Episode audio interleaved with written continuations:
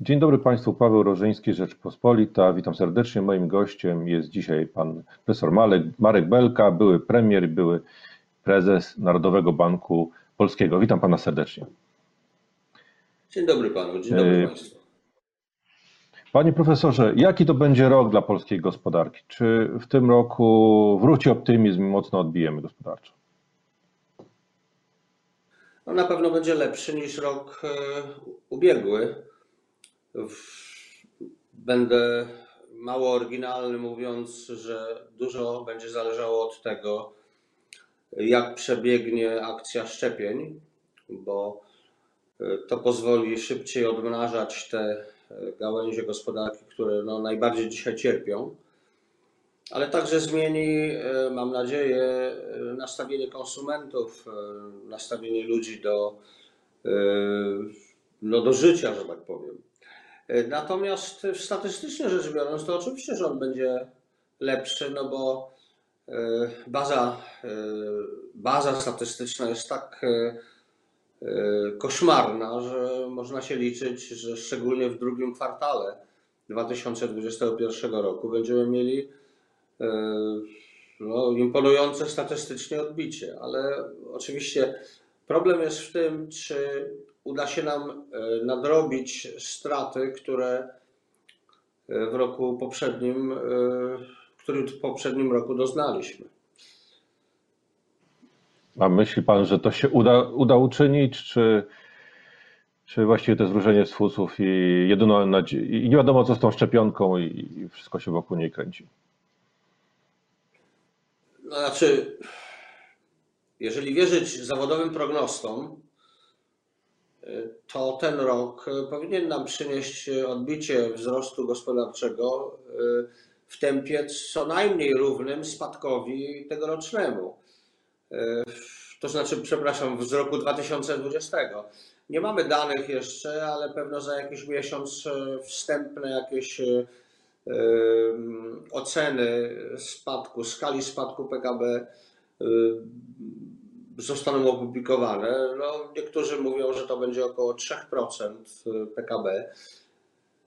Y, Można się spodziewać, czy można mieć nadzieję, że wzrost PKB w roku 2021 będzie większy niż y, te 3%, ale to nie oznacza w dalszym ciągu nadrobienia strat, bo przecież myśmy w ostatnich latach y, rozwijali się w tempie 3-4%, nawet więcej rocznie.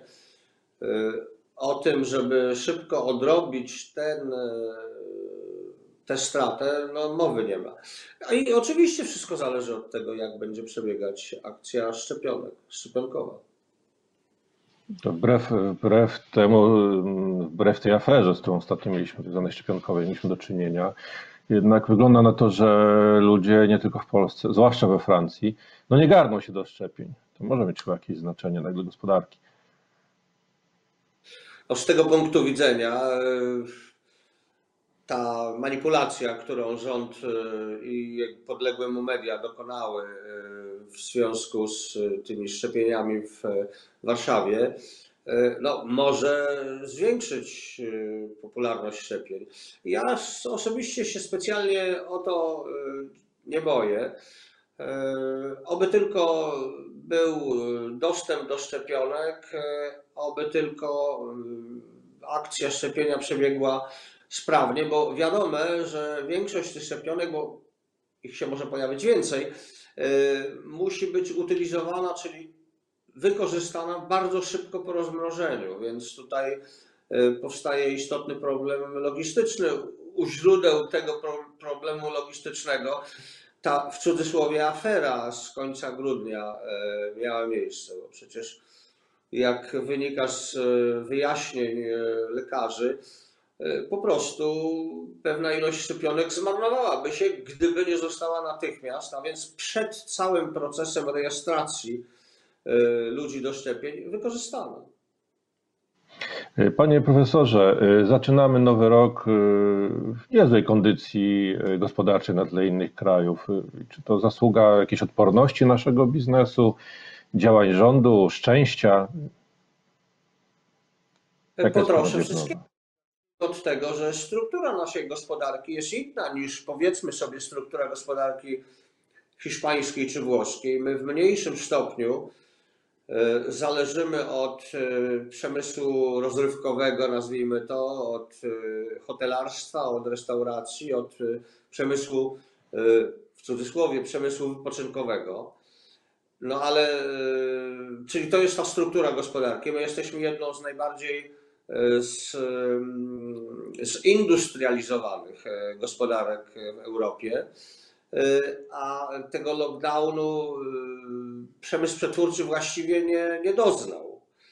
W związku z tym y, to jest pierwszy, pierwsza przyczyna. No, druga przyczyna jest taka, że no myśmy rozwijali się jednak w tempie 4,5% w ostatnich latach.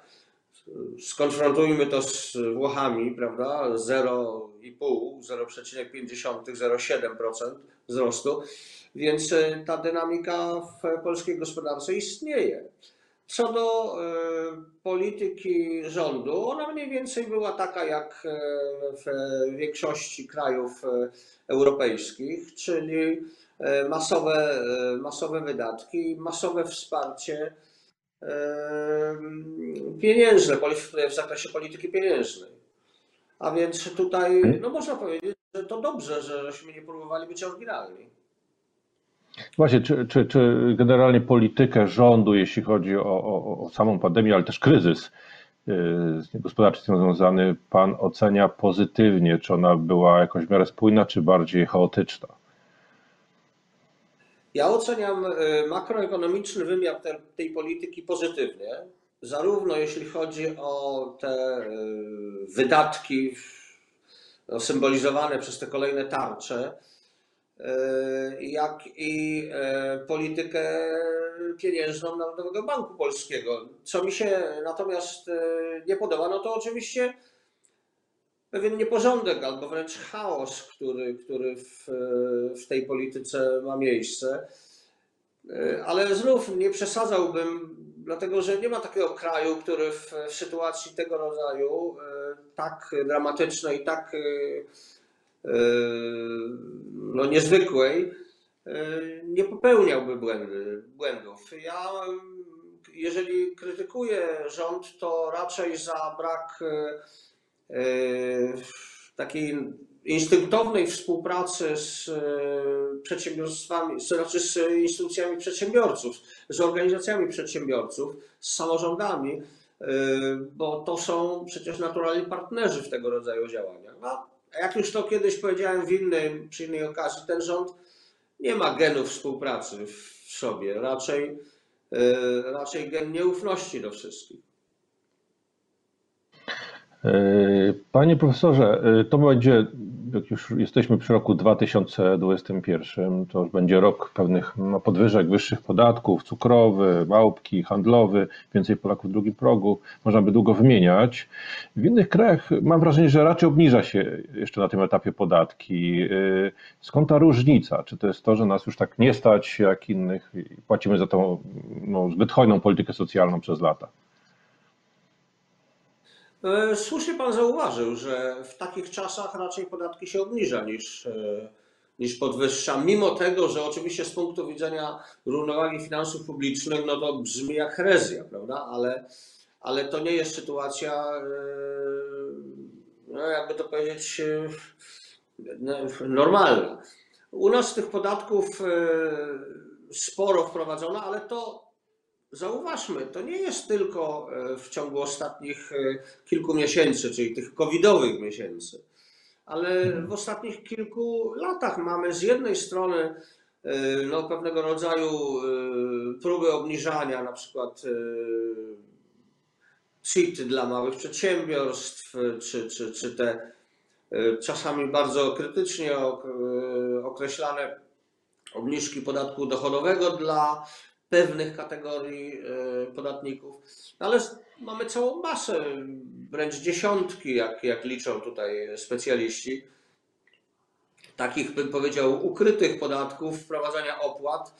E, no można się liczyć z tym, że jak e, opanuje się ten trend spadkowy, tą, tą, tą- tą, spiralę śmierci, którą wszystkie gospodarki, ale także i Polska do pewnego stopnia wpadła w wyniku COVID-u, no to częścią, częścią e, uporządkowania, porządkowania, procesu porządkowania finansów publicznych będą e, próby podnoszenia podatków. Z tym, że no oczywiście, że ponieważ rząd PiSu jest bardzo wrażliwy na wszelkiego rodzaju działania, które e, są kosztowne z punktu widzenia wyborczego, to będziemy raczej mieli do czynienia z różnego rodzaju, e, no powiedzmy sobie, mm, pseudopodatkami, e, czy też e, ob- obciążeniami, które będą nazywane inaczej, prawda? No, Podatek cu- cukrowy, no, trudno dyskutować z podatkiem cukrowym, no, no ale przynosi no, po prostu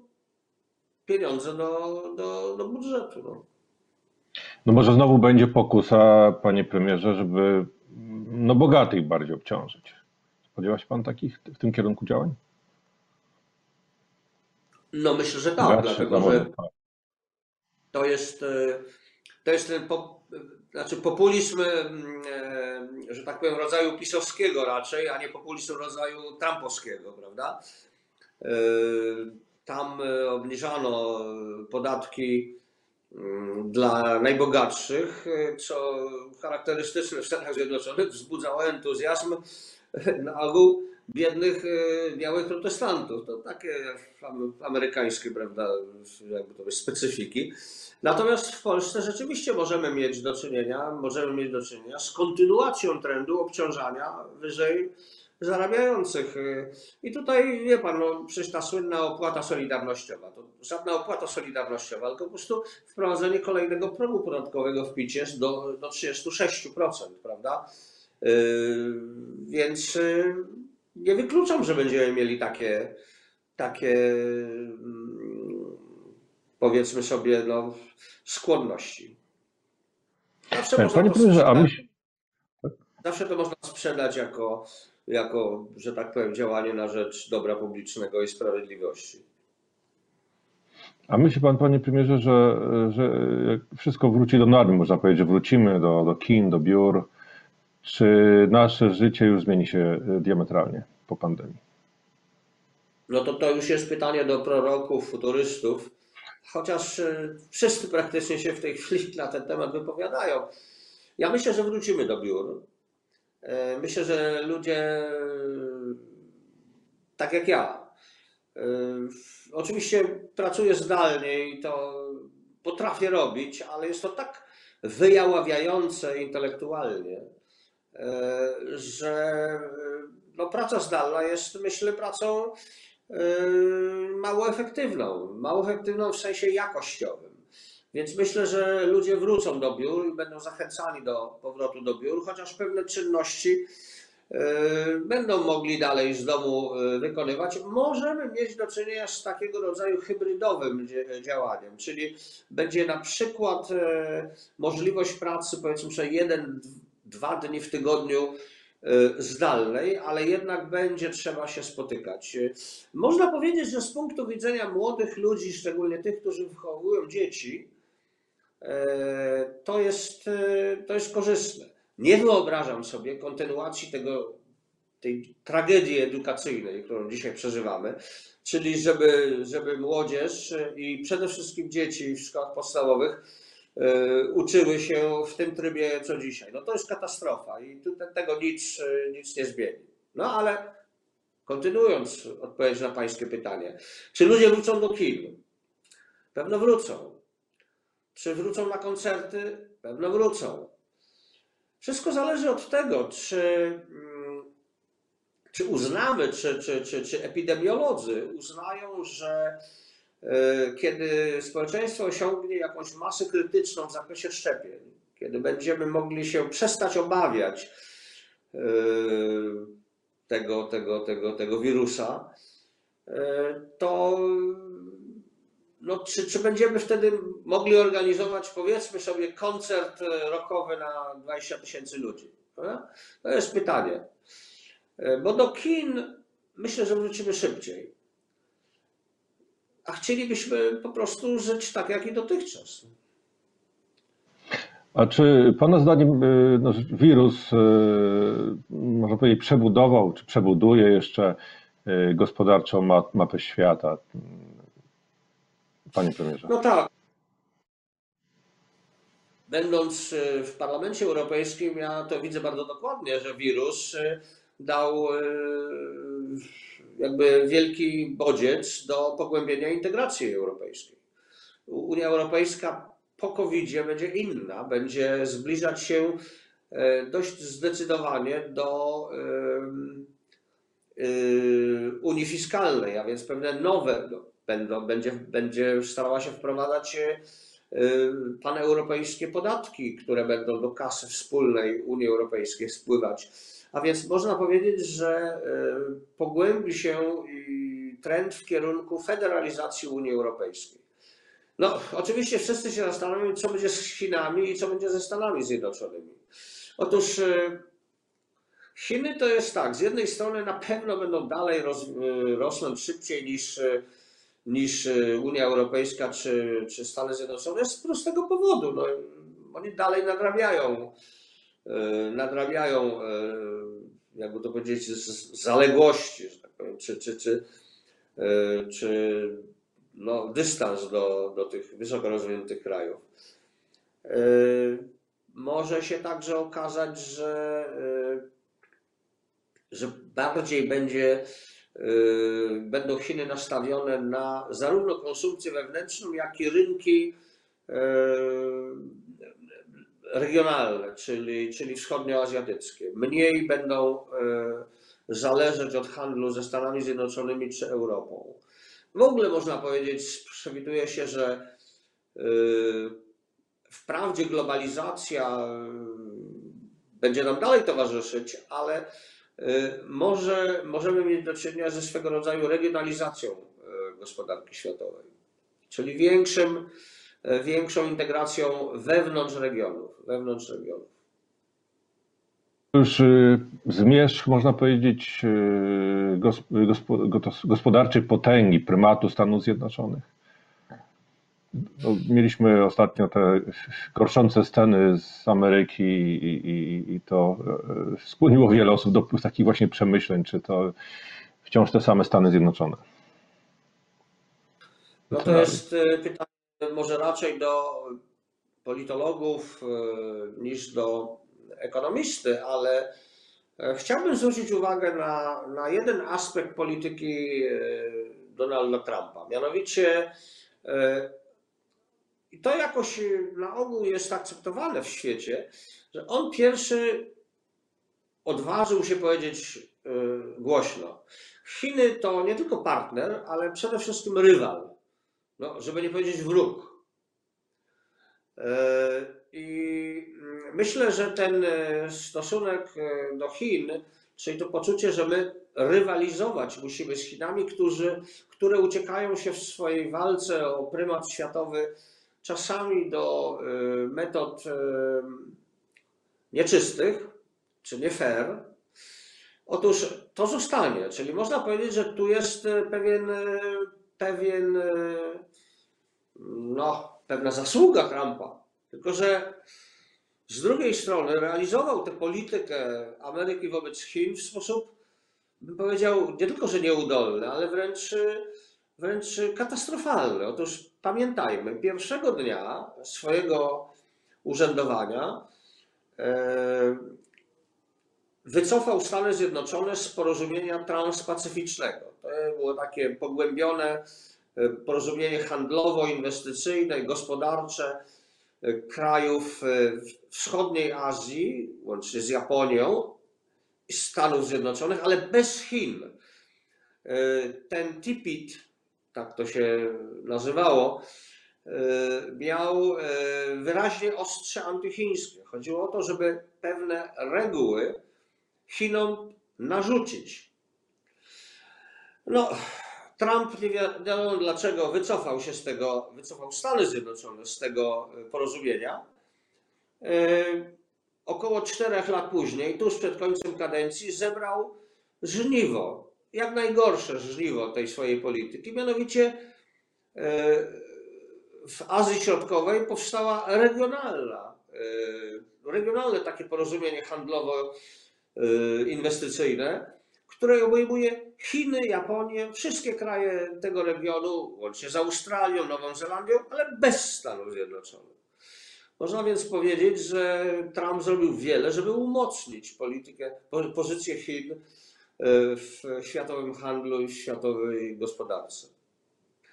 No a jeżeli chodzi o tak zwaną soft power Stanów Zjednoczonych, czyli tą, tą miękką siłę, no to to, co ostatnie wydarzenia na Kapitolu y, no podważyły znacząco, znacząco ten, ten, ten, ten, ten, tą, tą możliwość oddziaływania Stanów Zjednoczonych y, na świat.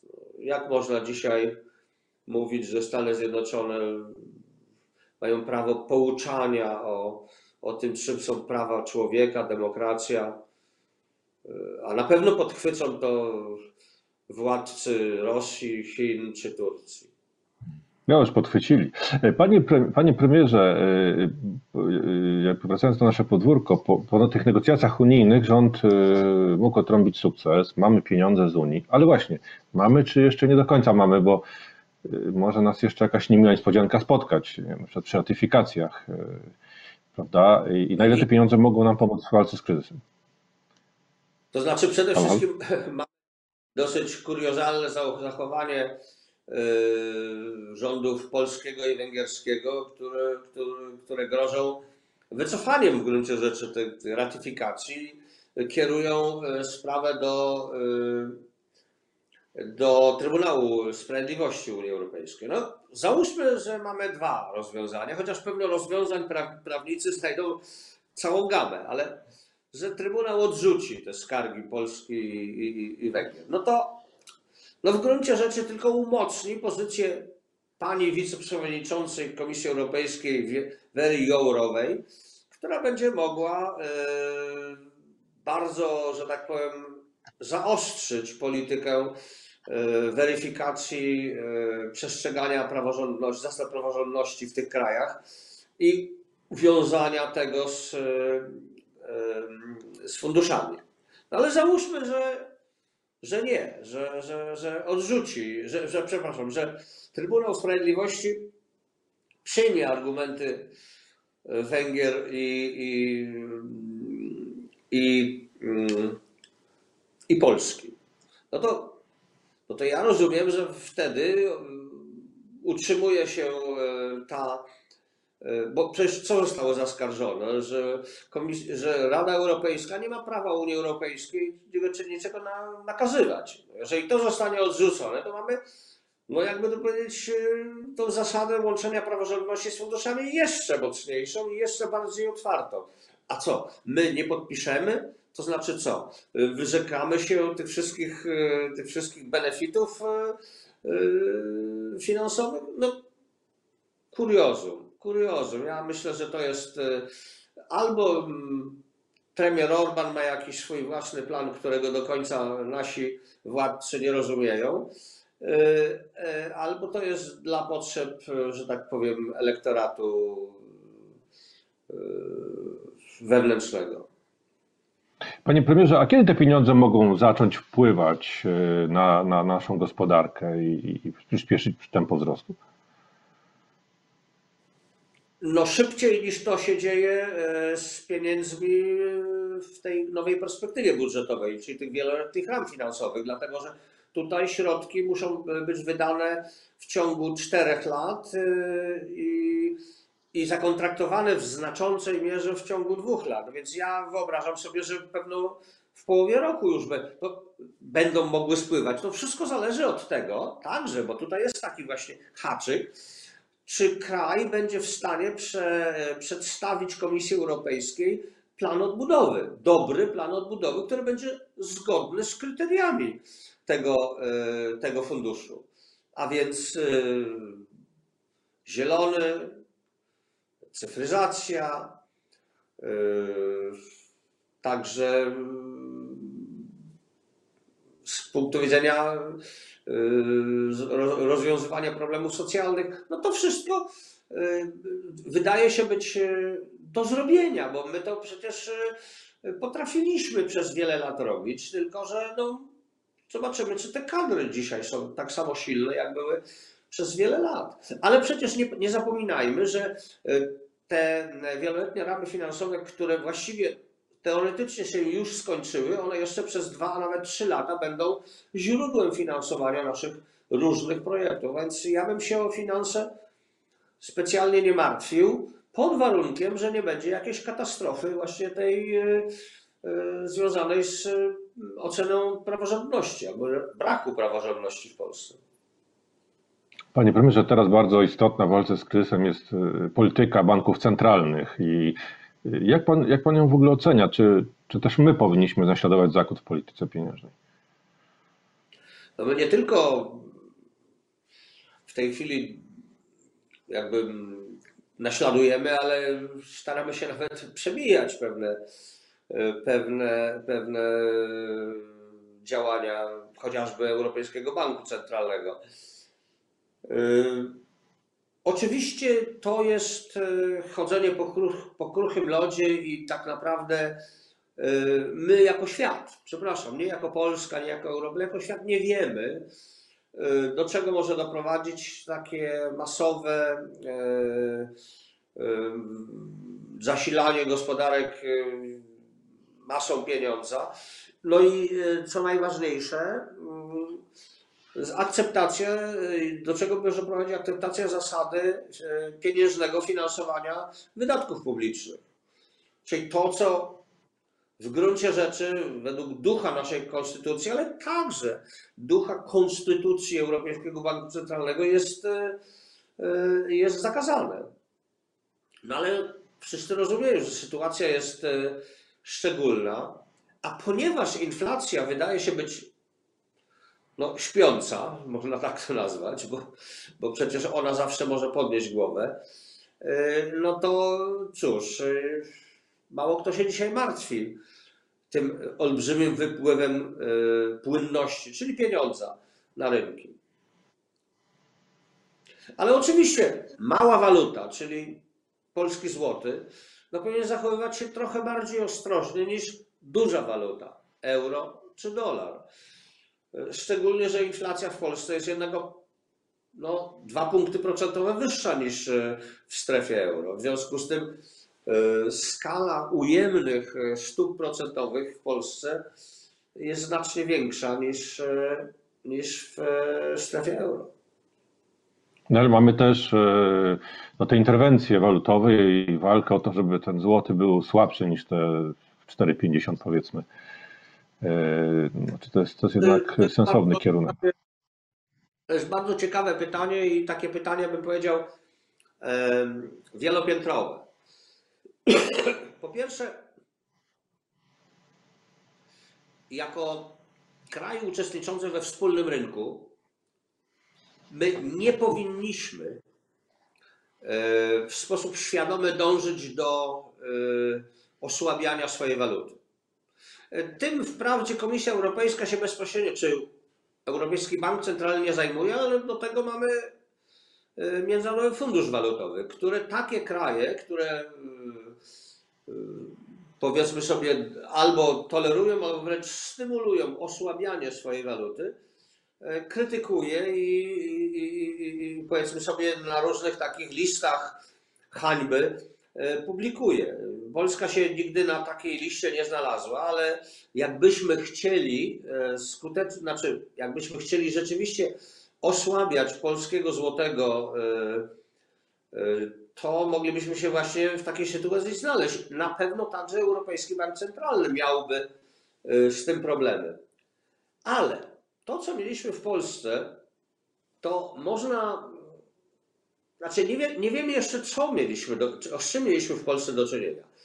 E, prawdopodobnie, chociaż e, trudno jest e, przyznać się do tego prezesowi Glapińskiemu, chodziło po prostu o nabicie z tego, powiedzmy sobie, papierowego zysku w NBP i możliwość przekazania do budżetu państwa no nie półtora miliarda, jak to jest, zdaje się, w, czy 1,9 miliarda złotych, który w planie finansowym, ale powiedzmy no, kilkakrotnie więcej. Ja z tego bym specjalnie problemu nie robił. Yy, Natomiast yy, jest, ciekawy jestem, czy złoty no nie powróci w ciągu kilkunastu najbliższych dni do swojego poziomu sprzed tych interwencji, czyli, czyli do 4,45 powiedzmy sobie 4,43. No dzisiaj jest 4,51. No, wielki, wiel, wielkiego dystansu, że tak byśmy nie, nie pokonaliśmy, nie, nie, czyli niedaleko jesteśmy od tego poziomu. E, Natomiast ja bym chciał jedno powiedzieć. Europejski, znaczy NBP nie jest członkiem, e, czy Polska nie jest członkiem strefy euro, ale NBP jest członkiem Europejskiego Systemu Banków Centralnych. Otóż podczas mojej kadencji w NBP myśmy kilkakrotnie interweniowali na rynek, na rynku, ale wyraźnie mówiąc, że nie chodzi nam o jakiś poziom kursu, ale o jego zmienność, która wywołana była jakimiś tam spekulacyjnymi atakami. Zresztą uspokoiliśmy tę tę nadmierną, nadmierną e, fluktuację.